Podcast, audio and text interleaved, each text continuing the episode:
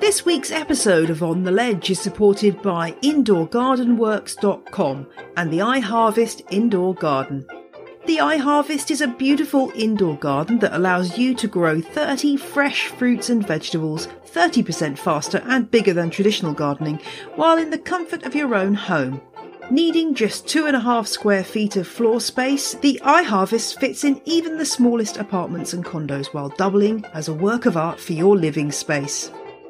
This clean and beautiful hydroponic garden is great for growing farm fresh produce all year round, and it's great for the environment as well, requiring 90% less water than traditional gardening and 60% fewer fertilisers than the fruits and veggies you'd otherwise buy at the supermarket. Better yet, you and your family can be eating pesticide free, herbicide free, and GMO free produce all year long.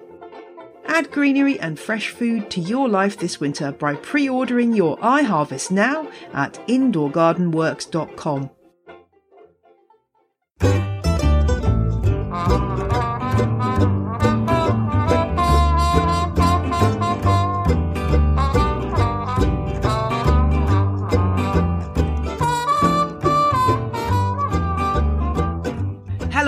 and welcome to On the Ledge podcast. I am your host, Jane Perrone, and welcome to an award winning podcast.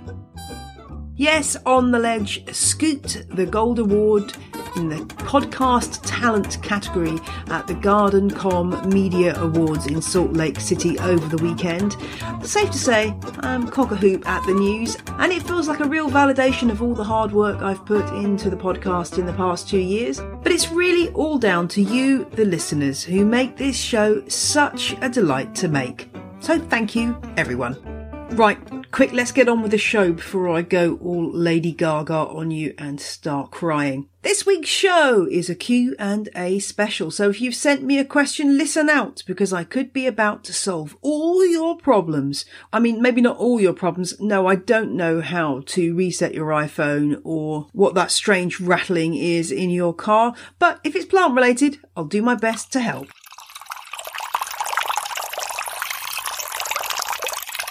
Just before we get started, a quick shout out to my three new Patreon subscribers this week Andrea and Sarah, who have both become legends, and Sonia, who's become a crazy plant person. Thanks very much to them for supporting this show with their hard earned moolah. Find out how to support On the Ledge in many different ways, financial and otherwise, in my show notes at janeperrone.com. One of the ways you can support On the Ledge is by leaving a lovely review on your pod app of choice, which is exactly what the Tango Nerdy did. I won't read out the whole thing because it is rather long, but I particularly love the line, I look forward every week to each new episode and I will continue to be a dedicated listener until my green thumb falls off.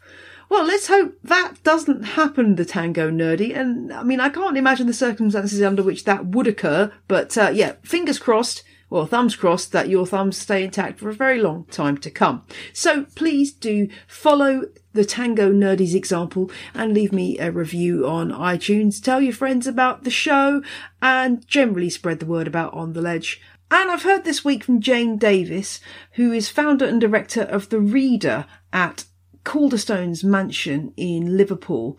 And it's been relaunched as the International Centre for Shared Reading. Well, I do love a good book, so I am fully behind this project. And as a big houseplant grower herself, Jane is looking to fill the mansion with lots and lots of plants. So if you have got any cuttings that you could donate and you happen to be in the UK, so they're easy enough to post, then I will post some details in the show notes about how you can get your donations of cuttings to green up the International Centre for Shared Reading. Uh, do go and check that out.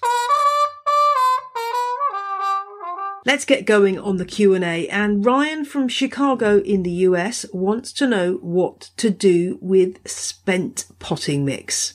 The kind that you get as a result of, well, dead plants. Let's uh, not beat around the very much dead bush here. This got me wondering this question because I don't have a lot of, well, if you could see me doing air quotes around the word spent, spent compost that is produced from my houseplants. So I was wondering where all this used potting mix was coming from. And I questioned Ryan further and I got a reply back and he's a little bit sheepish here, I guess. He said, I think you're on to a couple of bad practices. First, we have collected a lot of pots and dead plants, which is the source of most of the excess soil I have now. Well, as I've said before on the show, Ryan, there is no shame to killing houseplants. This is part of your houseplant grower journey. It's okay. We all kill plants and we will figure out what to do with that spent compost. But Ryan also says that he thinks he's been removing too much soil from the root ball when repotting. Now, this is an interesting one. When you're repotting a plant, generally speaking, unless the potting soil that you're using is very wrong for the plant, then usually you'd leave the root ball pretty much intact. You might tease out some of the roots if it's particularly root bound, just to make sure they aren't going to grow back on themselves again and they're going to spread out into the new potting mix. But generally speaking, I wouldn't knock all of the compost or rather potting mix off the root ball because there's not really any necessity to do so. However, what I would do is make sure that I aerated that root ball quite vigorously before I repotted. What does that mean? Well, it means you're getting more air to those roots which may be suffering from compaction because the old potting mix has just kind of slumped down. So reintroducing air is important. And I would generally do that using uh, something like a chopstick or depending on the size of the roots would depend on the size of the tool I'd be using. Anything from a very thin knitting needle up to a chopstick, up to a bamboo stick digging that into the root ball to make sure I'm, I'm, doing a dig, I'm doing a poking motion with my hands, which obviously you can't see. But anyway, you get the idea in goes the stick and that brings air into that root ball. But I wouldn't generally be removing all the soil from the root ball unless it was wrong. So for example, if I bought a cactus or a succulent and I realized that it had been put in something very claggy and not very free draining, that might make me tap, tap, tap on the side of a potting tray and allow all of that potting mix to fall off before I repotted because I would know that that's going to damage the plant if it keeps uh, surrounding the roots and stopping them from draining properly. So in that scenario, yes, that I would end up with that spent compost, but otherwise I wouldn't really be generating a lot of used up potting mix when I am repotting. Uh, so I'm glad that I've managed to clear that one up for you, Ryan, but that still leaves you with the potting mix that is in the dead plants. And Ryan was wondering whether it, this would be okay to put in his tumbler composter. And the answer, generally speaking, is yes, it would be fine. The only time I would have any doubts about this would be if you had a plant that was incredibly spiny, uh, like a cactus, and it's dead and it's going into the tumbler. Uh, depending on how hands on you, you get, you might want to avoid that going into a compost bin the other reason might be if there's a pest such as vine weevil in that root ball and you just, that's probably something which you might want to put into a green waste bin uh, or a commercial green waste collection of some kind rather than into your own compost heap. But most other pets like aphids and whitefly will be killed off in an average compost heap they just won't survive. So it's fine to put plants killed by those kind of pests and the associated potting mix that's still attached to the plant. Can you reuse this potting mix on your houseplants? Well, there's a lot of talk about microwaving or putting soil into the oven to totally kill off any uh, bugs that might be in there. This is a bit of a scorched earth approach. You know, you're killing off good and bad bugs by doing that. So I would generally not recommend that unless you were possibly wanting to make up some seed sowing potting mix, which is best off being completely sterile. If you are 100% sure that your plant has not died from a pest or a disease, then yes, you can go ahead and reuse the potting mix that it was planted in. If you want to be on the safe side, the compost heap is the way to go. But if you are sure that maybe you overwatered your plant and that was what sent it packing, then yes, you can reuse the potting mix. You need to revitalize it though make sure that it is well aerated and ideally that you add some nutrients back in from the beginning. So you'll need to f- start feeding your plant immediately if it's planted in something that's already had most of the nutrients taken out of it.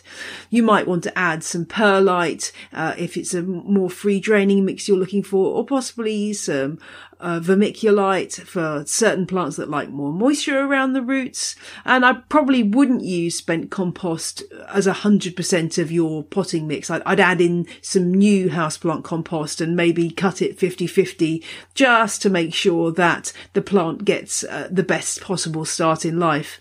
The absolute worst thing that can happen to your spent potting mix is it just ends up going into the regular bin and off to landfill because that really is a terrible waste.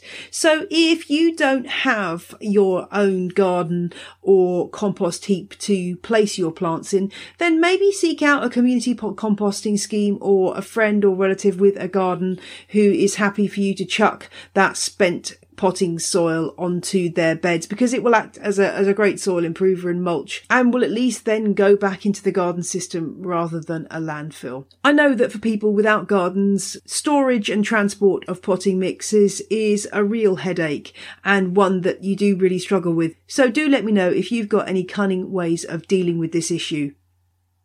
And the next question comes from Izzy, who got in touch on Instagram, where I'm j.l.perrone, to ask, how do I know when chilies are ready to pick? Well, it just so happens, Izzy, that I need to check on my own chili plant. So let's go and take a look and see if we can answer your question. I've come outside onto my patio to take a look at my chili pepper over the years, I've grown loads of different chili varieties. Some years I grow tons of the things. This year I've only grown just one because guess what? I'm a little bit obsessed with other plants at the moment and the on the ledge so along. So I haven't grown as many chilies as I normally would.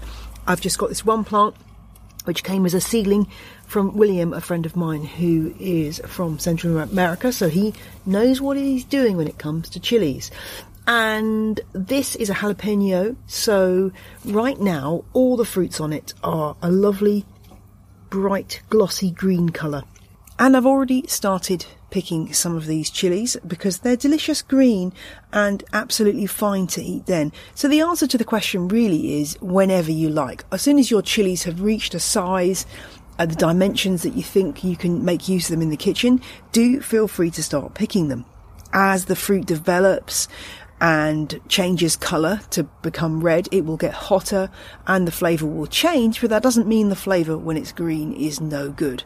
Now, looking at these jalapenos here, I think that probably to get these to actually fully ripen, I'm going to need to bring this pot indoors because over here in the UK, the temperature is starting to dip into single figures at night now. So I'm going to bring this plant into my sunroom, which will mean that at night it gets uh, not too chilly and that will encourage the chilies to start their, or rather finish their ripening process. There are a couple of random flowers that have emerged on the plant. I'm going to take these off because they are never going to produce uh, ripe fruits. There's just not enough time in the year. So I've taken those off and that will allow the plant to put all its energies into the fruits. It is worth saying that many chili plants will overwinter indoors and then can be brought on to produce another harvest the following year. There's a special kind of chili called the tree chili, which is ideal for this because it is grown specifically to be a perennial plant. And I had these for a few years until they got so big that I didn't have anywhere to overwinter them. They literally had become trees. But it's definitely worth trying overwintering your chilies indoors if you have the room. And that way you'll get a much earlier harvest the next year. So I would say harvest your chilies when you fancy it and try them at different stages to see when you like the flavour because uh, different types of chilies will serve different recipes, but in the same way, different ripenesses of the same species will work in different recipes too. But I'm pretty pleased with the harvest on this plant. It's got a good few, mm, about 15, 20 chilies on here, all at different stages of development, and as I say, I'm already enjoying them. If you can't bring your chili plant indoors or for some reason they just don't ripen properly, then what you can do is take the, all of them off and string them onto a ristra, which is basically turning your chilies into a chili string. And you just get a big needle like one that you might use for, um, tapestry and you thread that through with a piece of thread, cotton thread, and then you just pierce the top of each chili and make a beautiful ristra. I'll post a picture on my show notes to show you how this looks. But that's a great way of hanging up chilies to dry. But my favourite way of storing chilies is actually freezing them. They freeze really well whole or chopped up and then when you want to use them you can just take them out and use them and it's a really great way to make sure that your chili harvest doesn't go to waste. Right, uh, there's a rather delicious looking tomato growing next to the chili, uh, a wonderful variety called Bloody Butcher, and it's just calling for me to eat it. So I'm off to eat a tomato now, but I hope that chili advice has helped. Well, I can report that my bloody butcher tomato was absolutely delicious. One other thing I forgot to mention in the excitement about the tomato is a way of getting your chilies to ripen further once they're off the plant. And if you get a paper bag and pop the chilies into it along with a banana, close up the bag uh, gently and you'll find that the ethylene gas released by the banana will help to ripen your chilies gradually and bring on that beautiful red colour if that's what you're after. Looking at the picture that Izzy sent, I can see she's got lots of chilies forming, but also lots of flowers. Assuming you're not using any additional light for this plant over the coming months, I would advise taking off all those flowers and allowing the plant to put all its energies into those fruits. But maybe if you stuck a grow light over it, then possibly you could keep it going for that bit longer and encourage those flowers to actually form new fruits. Bear in mind that if the flowers have formed inside, they won't have been pollinated. So you'll need to get a little tiny paintbrush and just move that from one flower to another flower, rubbing in against the central area of the flower where the pollen is to make sure that your flowers are pollinated and will therefore form fruits. It's kind of fun, actually, so that's worth knowing about if you are growing indoor chilies and want to make sure you get some nice juicy fruits out of them. I'll be back with more answers to your questions after this short ad break. On the Ledge podcast is proud to be supported this week by the Joy of Plants. If you're looking for houseplant information, inspiration, and care tips, look no further than the Joy of Plants. Whether you want to learn about three key houseplant styling trends for 2019, meet planty people from all over the globe, or have a go at plant based craft projects to help green up your home, the Joy of Plants is the place to be. You'll find the Joy of Plants on Instagram, Facebook, Pinterest, and on their website, thejoyofplants.co.uk. And the next question comes from Ellie C and her cat Marie. What a great Instagram handle that is. Ellie got in touch about her Pilea peperomioides, which she says is growing and branching in a way she hasn't seen before. Instead of a single stalk growing straight upwards and new growth only at the top, the centre stalk has branches and new leaves growing the whole length of the main stem, making for a fuller, bushier plant. I had to buy it, but I don't know anything about it or why it's growing this way. I think this is a rather nice problem to have because, well, it depends on your aesthetics, but I rather like the fact that this pilea is bushing out rather than making one rather more spindly stem. I know they're very popular on Instagram, but they're not uh, my favourites when, when pileas get really, really tall.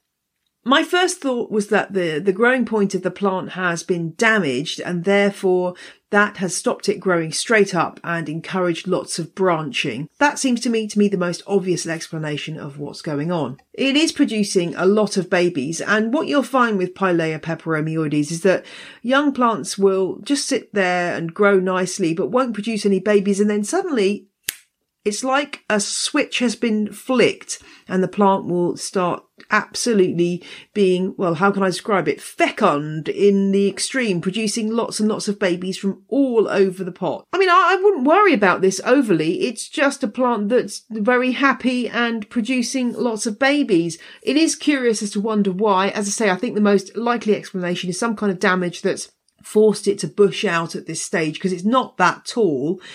If anyone else has got any theories about what's going on here, then I'd love to hear them.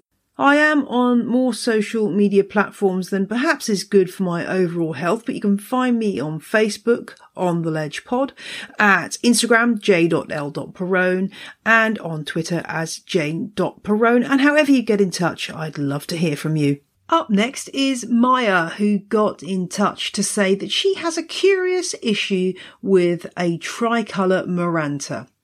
It's grown a leaf that looks just like the lemon lime ones. And she's asking, has this ever happened with yours? Do you know if it's something that happens sometimes, like other plants' leaf variegation changing? Well, this is a really great question. Um, the first thing I asked Maya was whether this plant that has produced the lemon lime looking leaf is actually the same plant as the rest in the pot. The reason I ask that is that oftentimes, particularly with things like Maranta group plants, the Calatheas and the Ctenanthes, and indeed the Marantas, oftentimes young seedlings are placed, packed together in one single pot. So you've actually got separate plants packed together to make a more bushy effect. And it did occur to me that one of those might be a lemon and lime Maranta that's been packed in there along with the red ribbed ones. Maya assures me that's not the case. And she sent me a picture to illustrate the point, which I'll put in the show notes. So what's the explanation? Maya has theories that it's something to do with nutrients, the fact that she hasn't actually fed this plant for a long time, uh, or that it's something to do with light. Now, I have brought my Marantas out to the studio to have a look at in reference to answering this question because I've got a, a small lemon lime Maranta and a, the normal red rib type as well. Uh, let me put them down in front of me so I can actually look at them properly. These plants, the leaves are very, very variable, I find. Some of them do come out and have very red pronounced veins and some less so.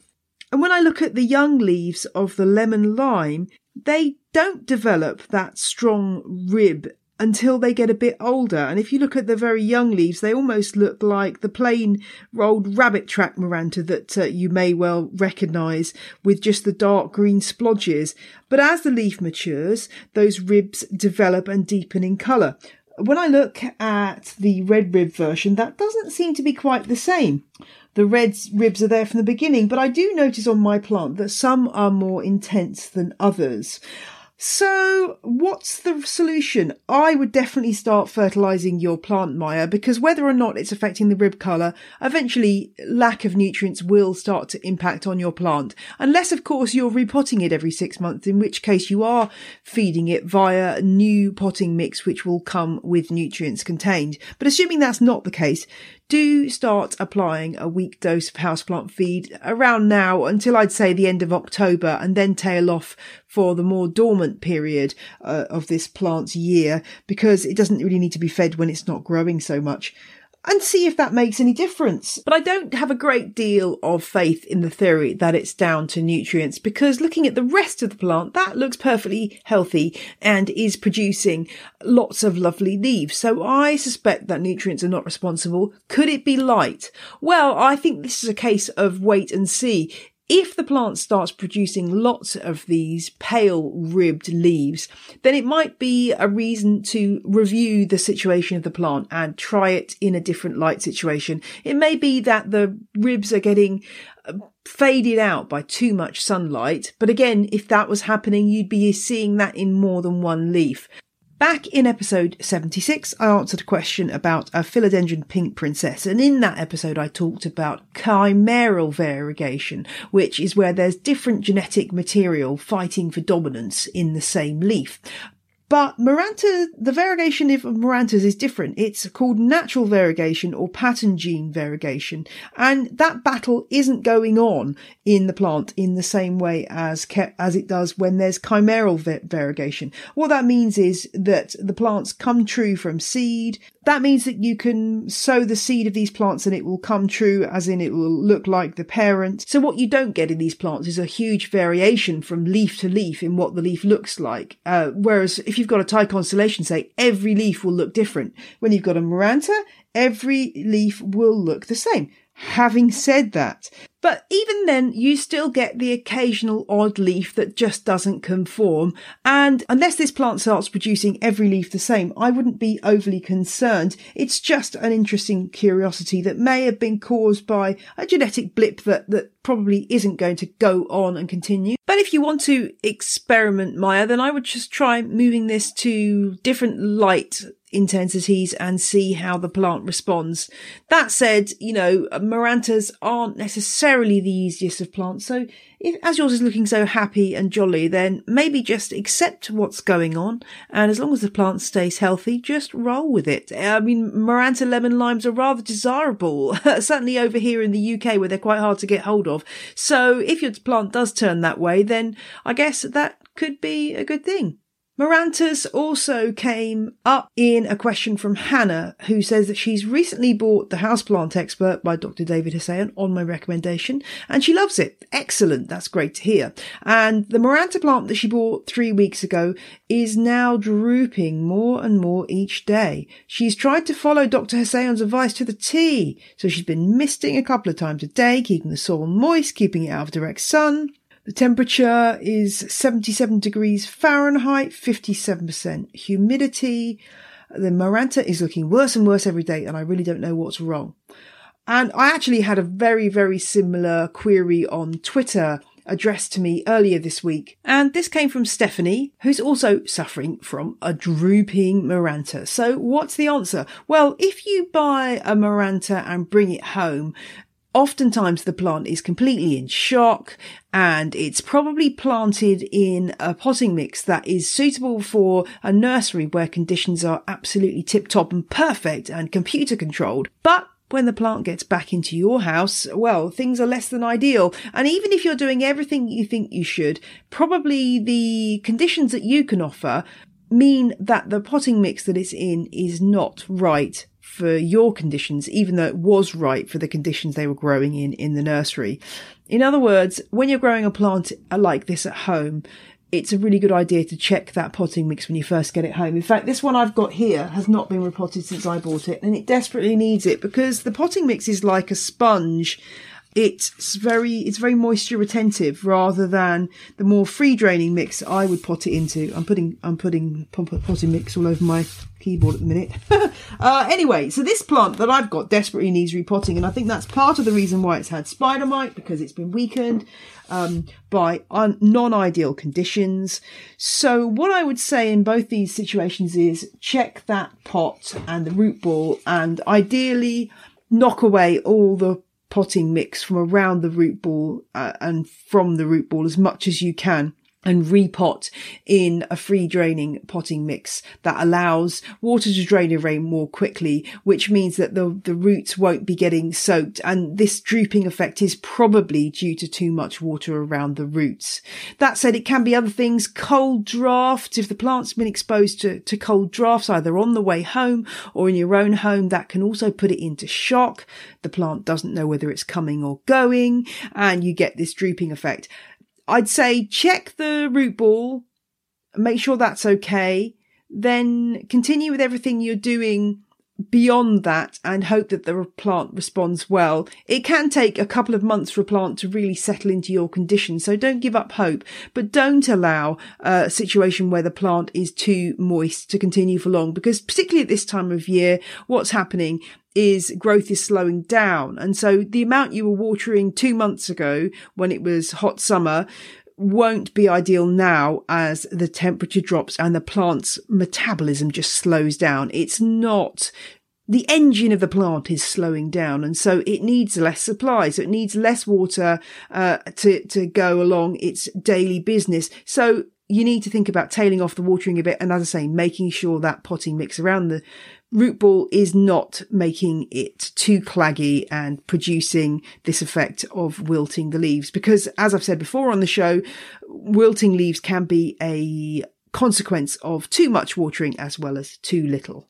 The other reason why Marantas droop is spider mite.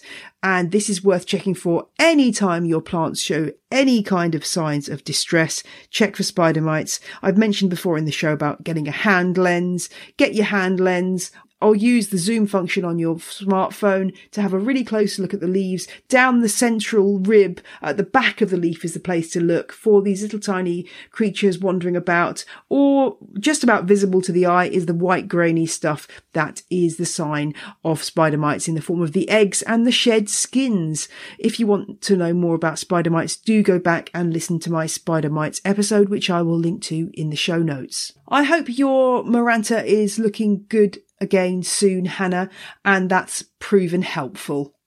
And remember, if you've got a question for On the Ledge, drop me a line. On the Ledge podcast at gmail.com is the best place to send your inquiry. And the more information you give me, the more I can help. So photographs up close from a distance, pictures of the pot telling me whether it's it's in a plastic or terracotta pot, where you live in the world, how long you've had the plant for. All of that information can help me diagnose the problem. Otherwise, it just turns into me uh, having to fire back loads more questions at you to try to help. And now I have a question from Jennifer, who has moved from northern Michigan to outside New Orleans, Louisiana. Well, hey y'all, do you have any suggestions for plants that can handle air conditioning? This is an apposite question, Jennifer. Having lived in Baton Rouge, Louisiana, I know that uh, air conditioning is pretty vital for certainly a few months of the year when it gets dastardly hot plants that can handle air conditioning. Well, I remember that the air conditioning is pretty fierce in Louisiana. It, you're either freezing cold and it turns you absolutely like an ice block and then you go outside and it's like being in a sauna. There's no happy medium for those couple of months of the year where the weather is, how can I describe it? Well, soupy is the best I can say. So plants that can handle air conditioning. So things that will survive in cold drafts really is what we're looking for. Well, one plant that I think would be ideal in this kind of environment and I think would grow very well is called Sparmannia. Sparmannia africana to be precise. And this is also known as African hemp. Uh, it's got a few, uh, I think it's also known as the house lime plant as well. Confusing because obviously lime, there's so many plants with the name lime in it that may or may not be a lime. Sparmannia africana is a big old house plant. It can get, you know, fiddle leaf fig proportions quite easily. And I remember seeing this at a, in a country house in the UK and it was sitting in a drafty window and I thought, aha, a plant that survives in drafts. This is useful to know. And if you give it the right conditions, this plant will absolutely romp away. It's a fast grower like I say, an avocado, you can pinch out the top of the plant if you want it to be more bushy, or you can just let it grow straight up. In fact, actually, an avocado would be another good choice for this kind of environment. I think it would do okay, provided it wasn't right under the vent of the air conditioning. I think an avocado plant would be tough enough to survive in these conditions.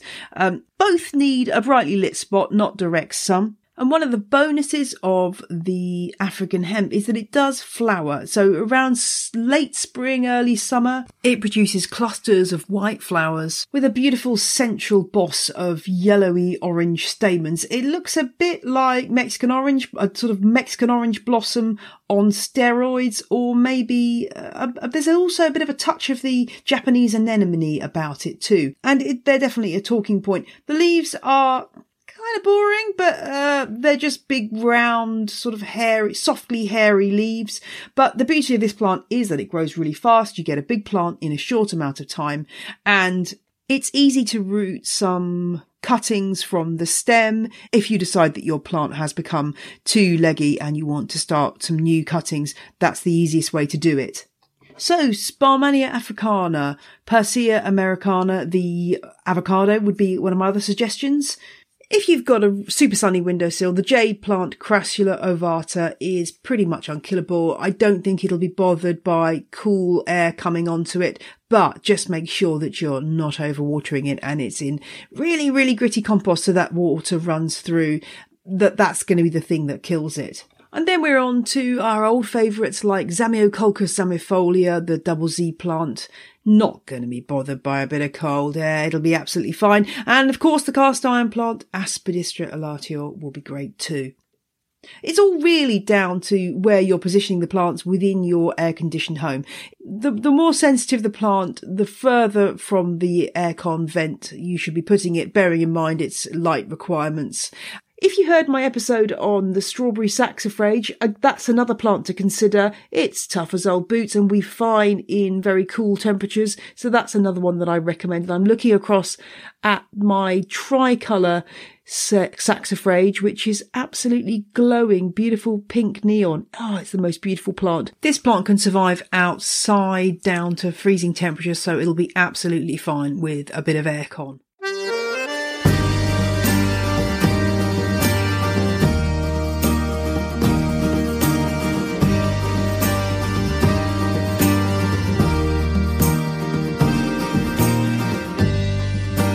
Wraps up this Q&A special. Don't despair if I haven't answered your question. I answer a question in most episodes of the show, so keep listening and yours should come up. And if you don't get a reply from me, do send a nudge. I do get a lot of emails and I will do my best to get back to you individually if I possibly can. And don't forget you can use the search function on my website janeperrone.com which will help you to track down advice for the plant that you're trying to deal with. I'm off now to titivate my Tradescantias. I do hope you have a fabulous week. Bye!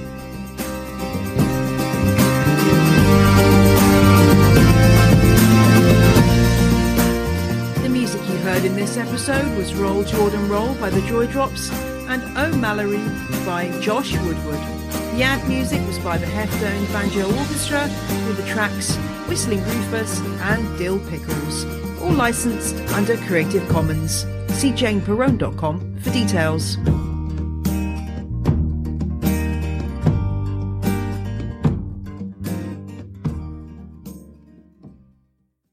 Mother's Day is almost here, and you can get her the most beautiful time tested gift around a watch she can wear every day for movement.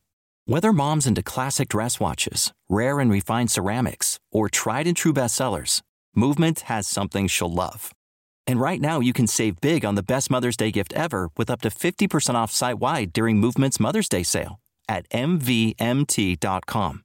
Again, that's up to 50% off at MVMT.com.